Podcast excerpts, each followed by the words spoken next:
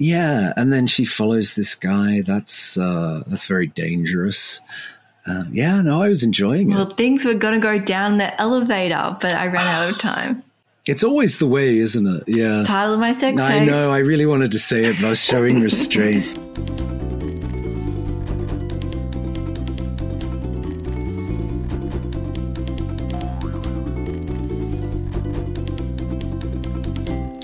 Good morning, everyone, and welcome to the Pleasure of the Text podcast, a shared imagination space where readers and writers make meaning together. We're your hosts, Shannon Gareth, aka Fabio, today. Fabio. Hello, Shannon. It's been a while, hasn't it? It has been a while. Did we want to talk about that at all, or did we want to jump straight into, well, actually, we, I was going to say the sex scene, but men on the podcast, don't jump straight into it. No, a little bit of why. foreplay first. This is going to be a short episode anyway, I think. Uh, I'll probably end it by saying, yeah, you know, I'm sorry. That's This has never said. happened to me before. Um, but yeah, no, no. So basically, we didn't plan to uh, leave it four weeks, but uh, the official story is I had some health problems and some IT problems, and possibly both if I'm one of those AI avatars uh, and not actually a real person. The true story is that I realized we were doing writing a sex scene week, panicked, uh, tried to make a raft out of bamboo and sail away from Australia, but I sunk about three meters from shore and had to be rescued. But here we are now. I'm under house arrest, and we're ready to uh, to try writing a sex scene in real time. You're ready to audience. commit to your fate. Yeah. I'm very fatalistic about this. Um, so, what's so scary about writing a sex scene for you, Gareth? Um, well, I think that's what we're going to talk about, really. Uh, you know, uh, a few of uh, my friends, you know, they they knew that we were going to do this, and so they tried to write sex scenes. And you know, I was like, oh, it's really difficult. And they're like, nah, it's going to be easy, but they found it really difficult. Um, and uh, and I think there's a reason for that, but I think we'll kind of tease it out as the episode goes along, and then we'll see if we can, you know, beat the odds and write a good sex scene. Um, the key thing is we're not writing erotica. There is there is a difference. Uh, do you want to explain the difference? Did you want to talk? No, I do not. Oh, well, I will then. um, because in preparation for this episode, I did all this uh, research on on erotica, but it, of course, this is not an exercise in writing erotica. Erotica is uh, literature that is specifically around the erotic. That is what it is. Uh, this is actually more of a component of anything else. So we have a story. The story could be about anything, and it includes a sex scene. It may also include a car chase, uh, which hopefully doesn't precede the sex scene, and uh, you know a fight scene and a great inspirational speech scene and all those things. So, so essentially, this is something that will work within the context of something else, a sex scene, uh, and you know, I'm reminded of when you see interviews with uh, with Hollywood actors. They always talk about the horrors of filming the sex scenes. Have you have you ever read anything like that, or Um, I kind of have. So I can't remember if it was from How I Met Your Mother or something along those lines. And they were talking about, actually, I don't think it was that at all, but they were saying how when there's a real attraction, but they're not allowed to have each other, there's that real chemistry involved. And as soon as the deed is done, it just kind of disappears. And now you have to maintain this um, actor's position of actually being still sexually interested in your actress or actor still on stage. I don't know. Have you heard that? I have? Yes, I have heard something like that. Um, it's And but you grim, used to be though, in that isn't it? industry, so do you have any ex- any experience? Well, I wasn't acting in the industry. Uh, I was doing writing and a little bit of production, um, and I didn't actually write any sex scenes. Hmm. Uh, I've been avoiding it all this time. Uh, no more. Uh, yeah, I mean, the other thing that uh, actors talk about is, you know, the idea that a, a, sex scene might be 10, 20 seconds long, but it could take two to three days to shoot. And, you know, it's tiring and it's embarrassing. Uh, often you have bits clipped down and tucked in and taped over.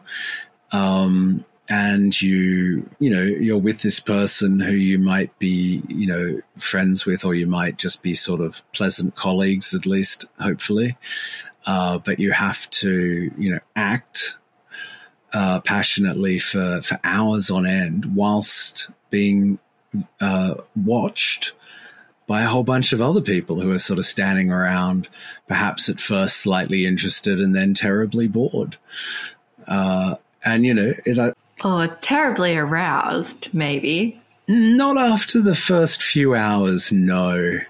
No, it loses a lot of okay. its uh, passion. Um. So yeah, you know that would be hard, well, right? I mean, you wouldn't want to if if yeah. you're on a first date and you got back to the person's house and they said, "By the way, don't worry about it. They're just filming us. The film will never go anywhere. They're just filming us. It's an exercise in being filmed. Uh, plus, I need you to stay for three days because we've got to get all the angles. Um, so, you know, try and maintain your arousal. Kind of reminds me of those consent forms. You know, you got to like sign the consent form. Mm-hmm. Yeah, because there is nothing sexier than stopping to do some paperwork. Mm. I feel like there's a joke there, but uh, I'm missing it. Um, talking oh. about, but like CG, do we even have to have Passion filmed anymore with CG? Didn't we have our first ever CG kiss recently in that uh, film, which I have not watched, with jo- Jonah Hill? Jonah Hill and uh, I think somebody London or uh, can't recall, but yeah, apparently it was a CG kiss. Don't really understand that at all because uh, apparently they got on well. So very confusing. Um, but yeah, and obviously the, there's these deep fakes now where famous people's faces can be inserted into uh, pornographic scenes.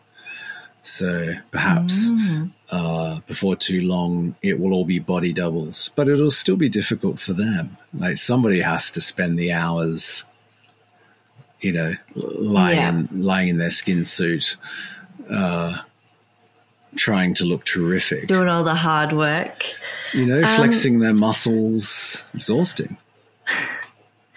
Talk. So we're going to write a sex scene today, and I promise we're getting there. Um, the title of our sex tapes, right? Uh, so. I think one of the difficulties we had was, um, and this is I this is still part of the romance the month for had. me, even though title of my sex tape. Anyway, yes. Um, so the difficulty we had around this was, and to me, this is still the month of romance, even though we're shifted. Um, so we we're talking about The Pleasure of the Text by Roland Barthes. And one of the things that Richard Howard mentioned, who is his translator from French to English, thank you, Richard Howard, is that we don't have the language to talk about or write about sex that's not in the gutter or um, it's clinical. So penis, vagina, maybe I should beep that out. But, um, and I know you mentioned, Gareth, that publishers have their own codes now in terms of what language you can use? Yes, apparently C words are particularly favored. Um, it's all very strange. I'd actually like to read you something. It's a it's a very short extract from the um, Bad Sex Writing Awards or Bad Sex in Fiction Awards, mm-hmm. uh, because I think yeah. this really highlights it. This is okay. uh, from Rare Earth by Paul Mason. And he writes He began thrusting wildly in the general direction of her chrysanthemum, but missing, his paunchy frame shuddering with the effort of remaining rigid and upside down. So that won, uh, that won the Bad Sex Writing Award one year. And I'm going to say right off the bat that it's not bad writing, except possibly for one word. Can you guess the word? Chrysanthemum. Yeah. I mean, yeah. goodness me, chrysanthemum. I mean, it's hard to say. I, I wonder if he was trying to get really across to the, the difficulty by putting in a word that's just incredibly hard to say. You don't know your way around the word. You think you do, but you don't. Um, and really, I mean, this is a problem for writers in English, isn't it? I mean, what do you what do you call things? Yeah. What do you call all the bits and pieces that are engaging together? Yeah, I mean, I agree that chrysanthemum's not the best choice, probably. Uh, however, one wonders. But I what else is there? Well, and to be honest, I off the top of my head, I can't think what a uh, chrysanthemum looks like, but um, it's a common problem. Um, I'll give you one more, and then we'll talk about the bad uh, sex in fiction awards. Um, this one again. Now he's this is Back to Blood by Tom Wolfe. Now his big generative jockey was inside her pelvic saddle, riding, riding, riding, and she was eagerly swallowing it, swallowing it, swallowing it, with the saddle's own lips and more, all this without a word. What do you think of that? It's just it's it's really funny. It is funny. I just wonder. I'm not sure about this whole saddle idea. It's definitely a direction. I think where it all starts to go wrong is big generative jockey. Again, so hard to say. Yeah. Uh, you know, I don't know if that's a male thing. I wonder if it is the, It the, the complications be. of sex and the difficult the mechanics. You know, we all stand around the cars. You know, we open the the boot. Uh, the uh, I can't think what it's called. the bonnet. The bonnet. Thank you. See, I can't even find my way to the bonnet, ladies. Don't know even way where the bonnet is.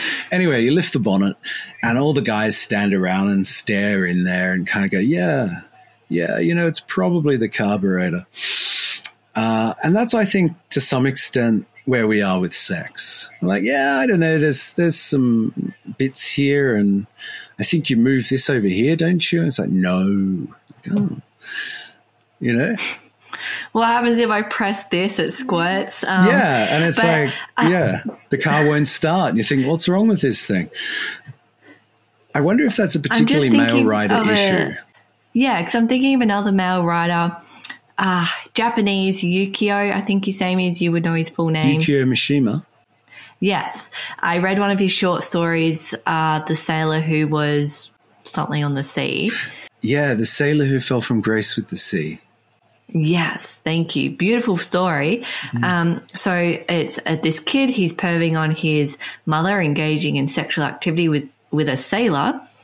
And the way the kid describes his um, pelvic region is um, his like m- mountainous Everest or something. This it was it was what is going on here?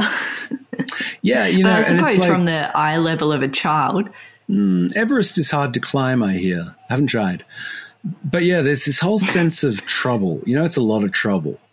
The whole thing.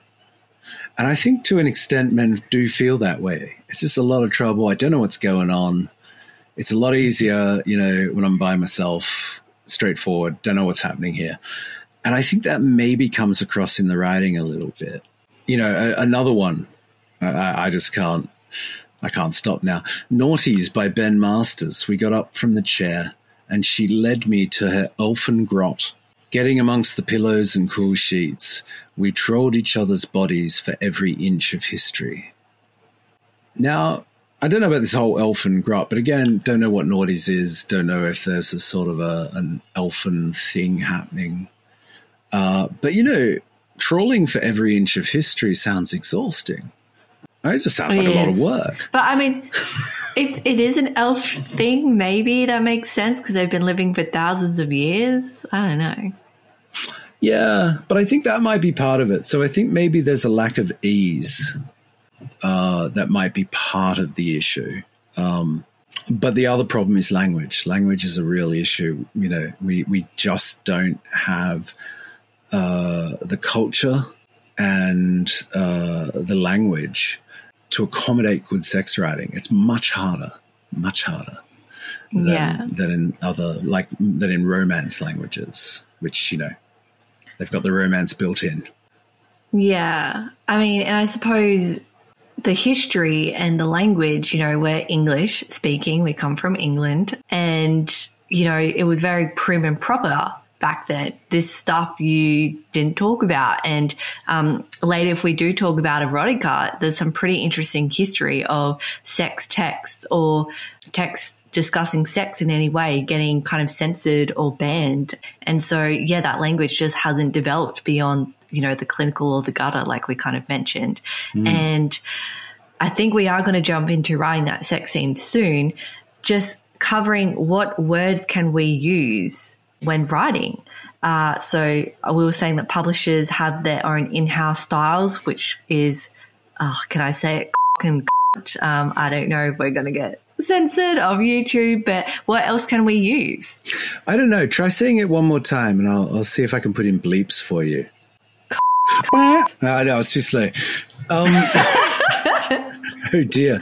Title of my sex tape. Anyways, um, so let's talk Wow. about let's talk about the bad sex in fiction awards. Do you know the history of them? Uh, I have to be honest, until this episode, I did not, but I'm happy to give a rundown on what I know now, straight from Wikipedia.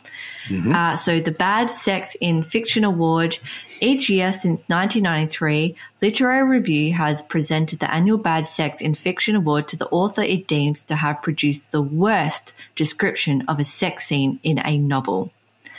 The award is symbolically presented in the form of what has been described as a semi abstract trophy representing sex in the 1950s. No idea what that would look like. Oh, actually, it tells me depicting a naked woman draped over an open book. The award was established by Rhoda Koenig, a literary critic, and Auberon Waugh, then the magazine's editor.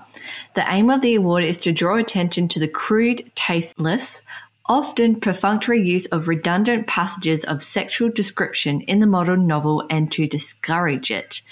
The enduring relevance of this rationale has been questioned based on concerns about censorious public shaming of authors of serious literary fiction. Now, I think we are we going to talk about what they're talking about when they say serious literary fiction? Yeah, so I think it was 2012 when E.L. James uh, published Fifty Shades of Grey. I think it was 2012. There was some outrage that she didn't make the Bad Sex in Fiction Awards. Uh, you know, that, that they were being snobby. But their uh, justification was that it's not that she had written a good book with some bad sex writing. The whole book was bad sex writing and therefore didn't meet the criteria, which is an otherwise worthy book with a bad sex scene. Oh, so it's quite highbrow. It's highbrow, yeah. here. They're they're punching up. Oh, Well, they're probably not punching up actually, based on the um, pedigree of the literary review. But I guess they're punching the way you should do, which is sort of straight ahead. And uh, and yeah, so they they take these writers. I, I believe that uh, Haruki uh, Murakami was either nominated or won it one year, and obviously I do you know, not see his name, so he must have been nominated. he must have been nominated. And you know, I mean, uh, I, don't, I haven't read all his sex scenes. No one's collated them for me. I do recall one from the Wind Up Bird Chronicle, though, and I thought it was very effective. I think so. You know, uh, it's it's a question of taste. I think the three that I've read thus far, you know, maybe aren't aren't the best choices necessarily, but I think it may be a bit much to single them out for the mistakes that they've made. Because yeah, chrysanthemum, like you shouldn't get a, an award for one word, and I feel like it's a one word issue. Do you have any favorites from uh, the Bad Sex in Fiction Awards? Do you have any? Um, Uh, yes, I do actually have a favorite. Um, so this is quite a long passage. Winkler by Giles Coren. And he came hard in her mouth, and his dick jumped around and rattled on her teeth, and he blacked out. And she took his dick out of her mouth and lifted herself from his face and wiped the pillow away. And he gasped and glugged at the air. And he came again so hard that his dick wrenched out of her hand, and a shot of it hit him straight in the eye and stung like nothing he'd ever had in there.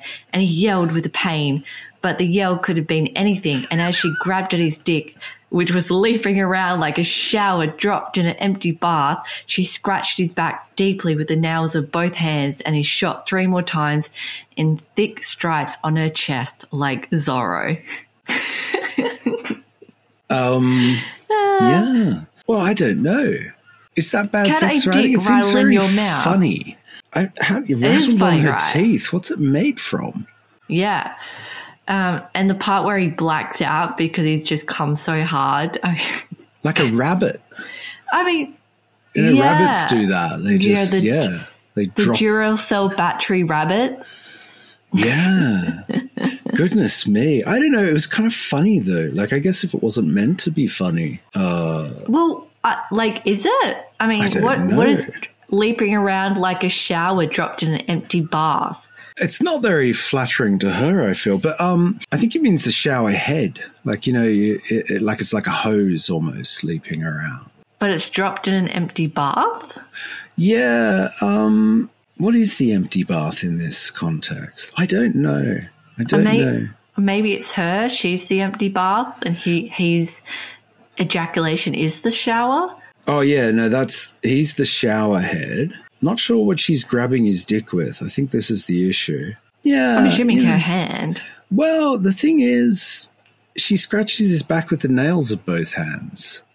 Ah, yeah. Yeah, so I think she's the empty bath, which again is not that flattering. Uh, if you, well, or maybe you know his his shower head is very small. I don't know. Uh, again, we're we're we're kind of dancing around euphemisms, although in actual fact, you know, he is using, I guess, what the the the word is gutter language. This is the gutter language. Yeah, but I don't know. I I I think that's hilarious writing. I'm not sure it's it's bad in the sense that it's uh, a throwaway effort. You know, lack of effort piece of of writing. It feels like Yeah. there's a lot going on there. I got one for you. Well, I think that's the importance of context, right? Is this Context. a funny scene between two characters, or is this a legitimate passion on passion affair? Passion. Mm, yeah, exactly. Croissant. Sorry. yeah, I mean, you could totally, uh, you could use a croissant as a euphemism and just go from there. Um, but would you? That's the question. Croissants and baguette. Right? Yeah, there you go. It's a French bakery of of erotic passion. Uh, List of the Lost by Morrissey. Okay. At this, Eliza and Ezra. I gotta just gonna stop there. Eliza and Ezra, folks. All right. At this, Eliza and Ezra rolled together into the one giggling snowball of full figured copulation, screaming and shouting as they playfully bit and pulled at each other in a dangerous and clamorous roller coaster coil of sexually violent rotation, with Eliza's breasts barrel rolled across Ezra's howling mouth and the pained frenzy of his bulbous salutation extenuating his excitement as it whacked and smacked its way into every muscle of Eliza's body except for the otherwise central zone. So apparently he's just missing the mark every time. But the thing about Morrissey is, I like Morrissey's music, I, uh, but he's very wordy. You know, he's a wordy guy, and he's he's a touch pretentious, and that is his charm. And this just feels like Morrissey's writing. Yeah. Like- I, I think you either like it or you don't. I suspect everything around this text reads like this. Uh, so again, yeah. you know, Have you read List of the Lost? I don't think. I mean, I, I enjoy Morrissey's. You know, like there's a song. I think it's called "The Boxer," uh, and the chorus is, "His weary wife is walking away."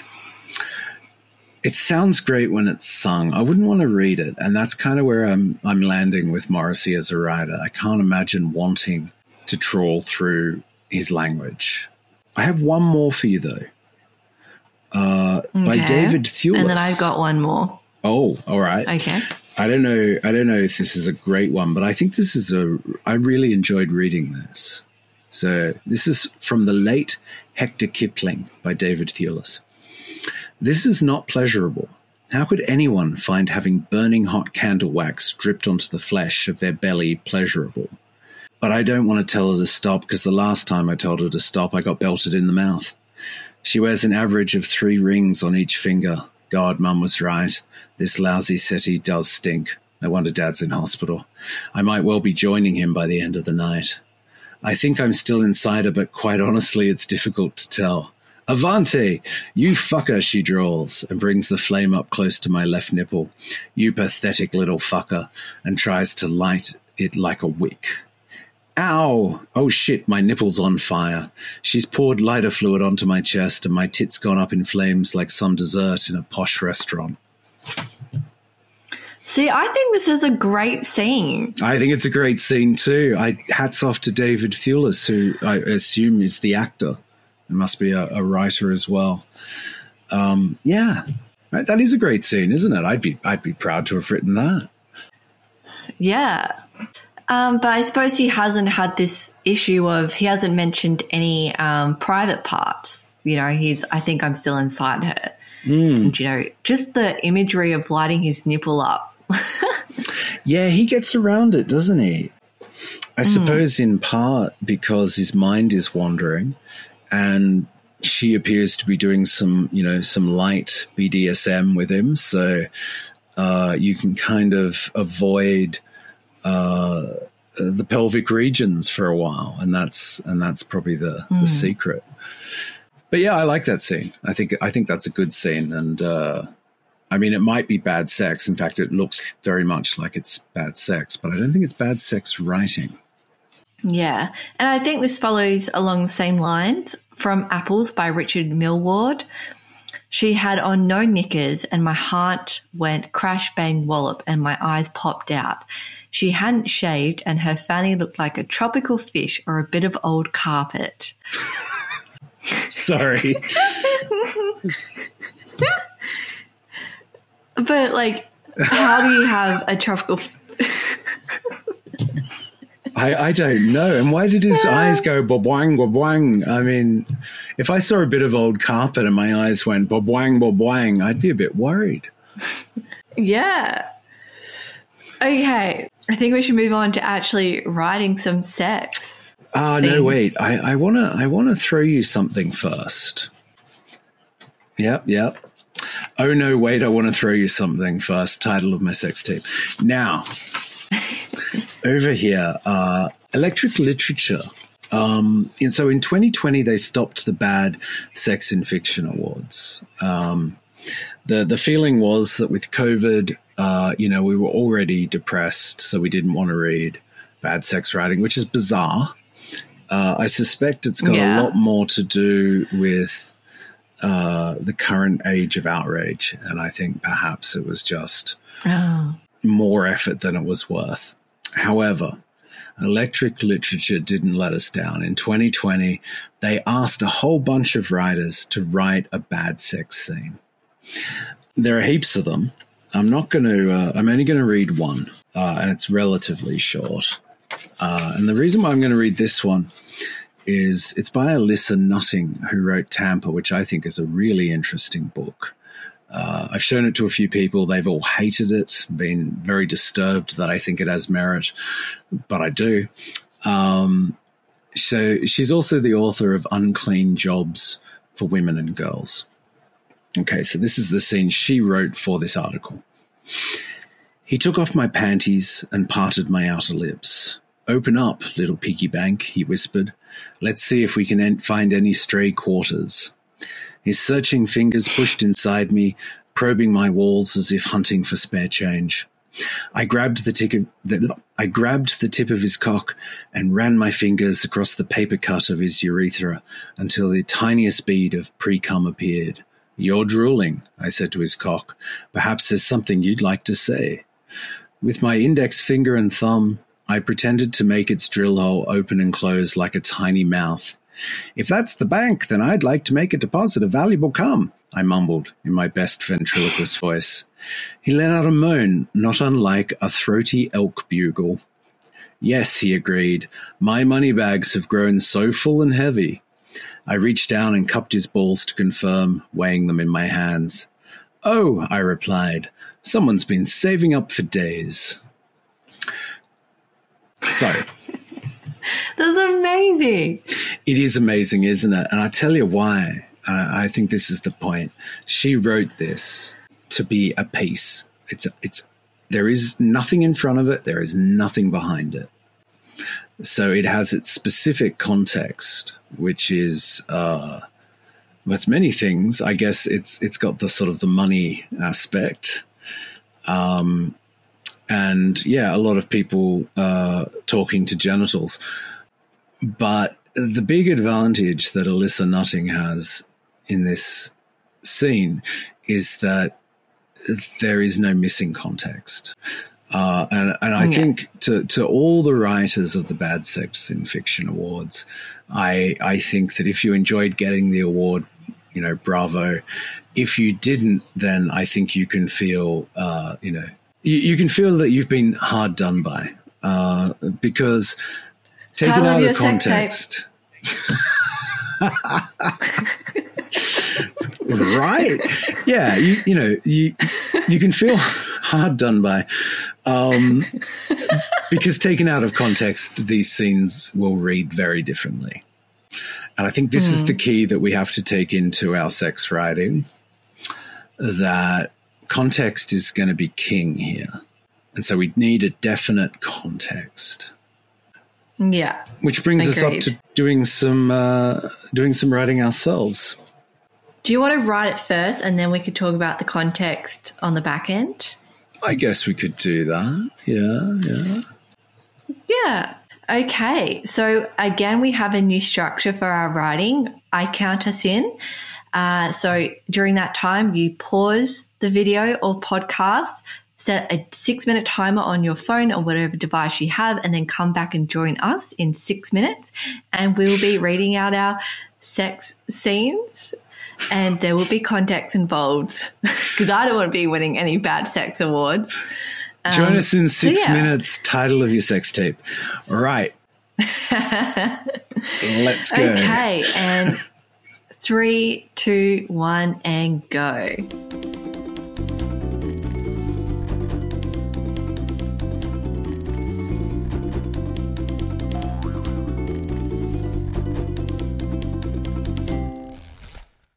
All right. I could go all day. Ah, title of my sex tape. You can go all day? So, hang on. You were uncertain. You almost tried to leave the country on your your raft boat, and now you're, you're, you're on fire, Gareth. What's happening? I don't know that I am on fire. I think I'm just a stickler for foreplay. And it just took me ages um. to progress. So we said six minutes. We ended up doing 25, which, you know, in, I would say about 20, yeah. Yeah, that's that's respectable. You know, it's uh Yeah, that's a typical time. yeah, know, that's yeah. yeah, that's uh that's not too embarrassing.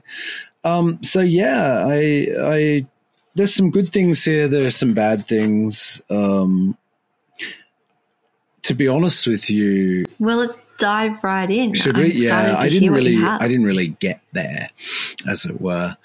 Uh, like Ezra, I kept missing the spot, but I will. Um, I'll read you what I've got. I'm loving all the innuendos today. I know it feels like everything is. Um, my main character is called Auberon, and I thought that would just be a nice little uh, nod uh, to the editor of the literary review. Okay. oh. So here we go. She parted the curtains, swept in between the tables. A low murmur snaked between the diners, charmed by the music that accompanied her. She was slim but curvy, or twisted herself into the appearance of curves, as her gaze followed the murmuring snake between the tables, over the tables, to the darkened corner on the far side of the restaurant. Auberon sat alone there in the booth, poking a falafel around his plate. He made a show of focusing on his baba ganoush, dipping bread into it and staring at the result as if he'd never seen such a thing in his life. But he knew it wasn't enough. It was never enough. She'd spotted him, spot lit him with a snap of her finger chimes, her bells and scarves tinkling and floating like light refracted through a kaleidoscope pointed squarely in his direction. Auberon felt the prickle of sweat on his skin. He reached for his napkin, but she was already upon him, all eyes pinning him to his chair with amused expectation. She shimmied, jiggled her hips against the edge of his table, her buttocks spreading slightly as she pressed her weight down on its formica top. He hated this, always had, being the center of attention. An editor by profession, he preferred the margins where he quietly jotted his notes. No more, she'd drawn him into her dance, and he feigned a reserved look of pleasure as she pressed her bosom together between her arms, inviting him to lose himself in this pale, perfumed cleft of flesh. Her silks wrapped around him, the scent of spices, rose petals.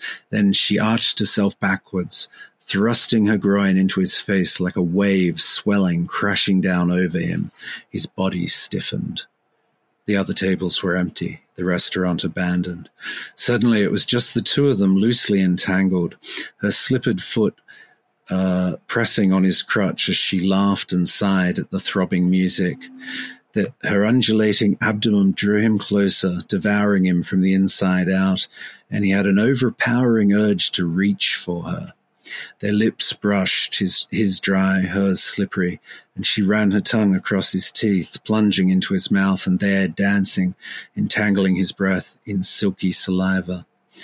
Her arms, her legs wrapped around him, enveloping him, squeezing and releasing as he felt his trousers clinging to his thighs with hot, wet excitement. Wowzers. I can't believe you managed to get undulating abs in there as well. I'm impressed. Right? You got to do it. Um, so I was using a, a technique called defamiliarization. Uh, so I have a confession to make to all our listeners and viewers. I find belly dances terrifying, and they always spot me out no matter what I do. You know, I basically try and stick my head completely into the Baba Ganoush and hide, but no, they always find me and they dance all over me. Uh, and everyone laughs and claps, and I die from embarrassment because there's no correct response to that. Uh, so I thought I'd take that as my starting point and then try and imagine a character who, in spite of themselves, was tremendously turned on by this situation. So that's what I was trying for. I don't know if I succeeded. What, what, do you think? How did I go? I think you did. I think it was really great. And I just thought of the perfect response for the next time a belly dancer approaches you. So you're eating a baba ganoush and you like take a bite and like, would you like a baba ganoush? And shove it in her face and see what happens. That feels like a government ad, doesn't it? Yes. Yes, I'll give that a go. I'll give that a go. Am I confused though? Baba ganoush is a dip, isn't it? It's an eggplant dip. Or am I mad? Yeah, but you normally have it with uh, like pita bread or something to kind of pick oh, it up. I see. So, yeah, yeah. I was trying to think of all the things, you know, and I, and I started thinking about pickled vegetables, and I was like, no, no, no time. Got to get into the erotics of this scene, not the food. Mm. So yeah, that was mine. Okay. I don't know. I, I found that hard. Uh, normally, really, yeah, you were going on and on from my end. I found that hard title of the sex tape because it, yeah, because basically I, I really struggled to get going. I, and I wanted context, and I was desperately trying to put context in. And on the second page, I brought in the bit about him being an editor, and I knew as I was reading it that was a disastrous thing to do. Uh, it should have been earlier, like it was building steam and I stopped to give you a bit of backstory, like a like a lunatic. Um, but yeah, no, you know, I'm glad it's over. I feel like um, I feel like I've lost my virginity. Uh, yeah, I feel like I finally I've written a sex scene. Everyone's heard it. Now I can just get on with my life. Uh, so yeah, that's that's my reaction. Now I'm dying to hear yeah. what you came up with. Okay, so I'll just jump right in. No context. I just, I just I keep wanting to once. say title of your sex tape. I think, yeah. jump right in, no context. Okay. Okay. Mm. Okay. I read somewhere once that all of life and the things we do within it jobs, showers, food, etc., is merely distractions until we can inevitably, inevitably f- again. Biologically, it makes sense, right? The whole purpose is for us to procreate, and with the advent of contraception, it's a never ending game until the odds stack against you and a singular swimmer gets past all your defenses. I haven't had sex in so long. Maybe I've, I've forgotten how to fuck and why my mind is going where it's going. The streets of Melbourne are busy with people trying to ignore their own sexual urges, I'm sure, but mine are running rampant. A ute pulls into a spare car park, and a couple of young tradies settle into their lunch, unwrapping the plastic coating of their KFC burgers, dipping their fingers into the box of greasy chips, and then their hands are travelling down, unbuttoning shirts, belts, and jeans. The driver leans down over his mate's lap and takes his cock into his mouth and his mate leans back, running his hand through his hair, pushing his head down further and deeper. I blink, seeing them licking their fingers, greasy with fries, and I continue walking to work. People continue to push past me, also trying to get places. I feel someone grab my ass and I want more. A couple of older school teenagers are taking photos of themselves by the river in front of a water fountain. They run in and out and their blouses turn translucent showing round, hard nipples.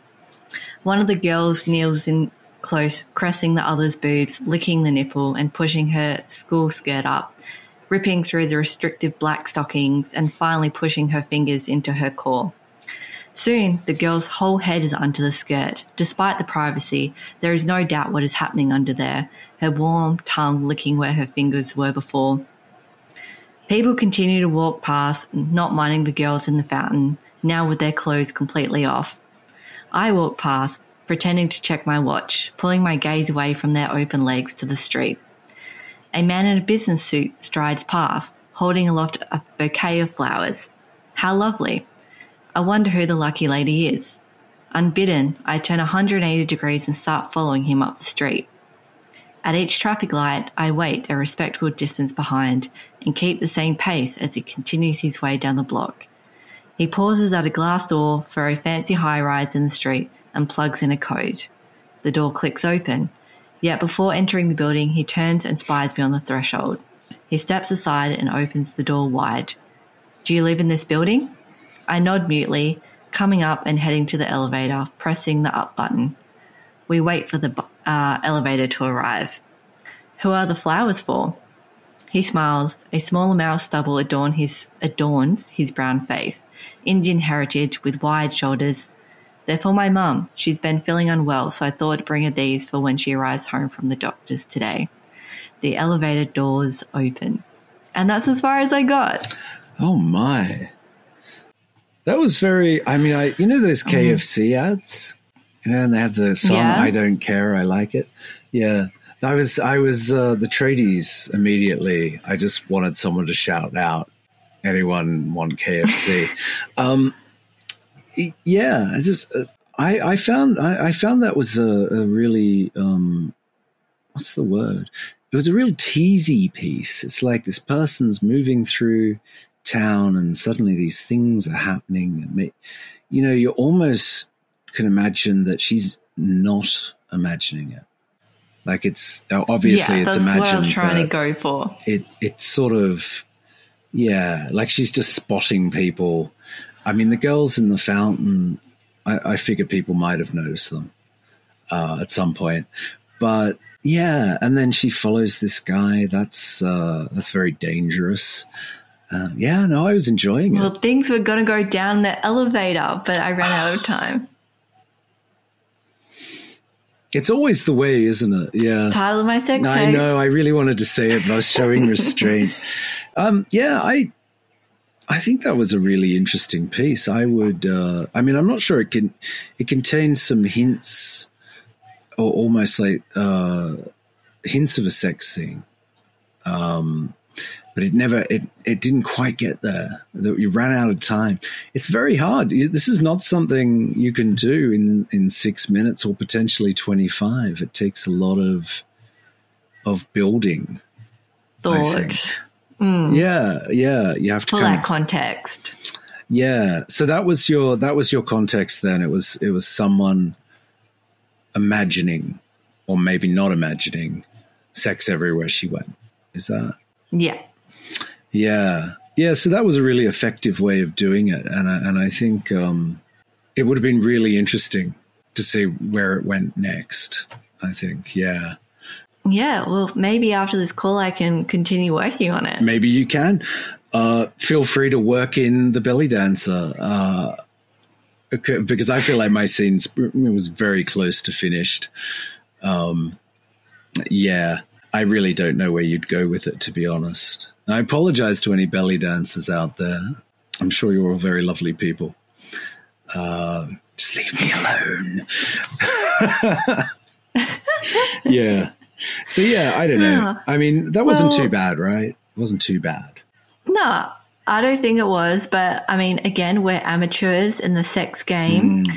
Uh, so I'd love to hear from some professionals in who write sex scenes. Not well, maybe also professional sex workers. Um, what you thought, what you guys ended up writing, and we're happy to read and share it for the next podcast that we're going to do. Oh, that would be and next week we are doing our. Yeah, it would be so interesting. We're doing our book reviews.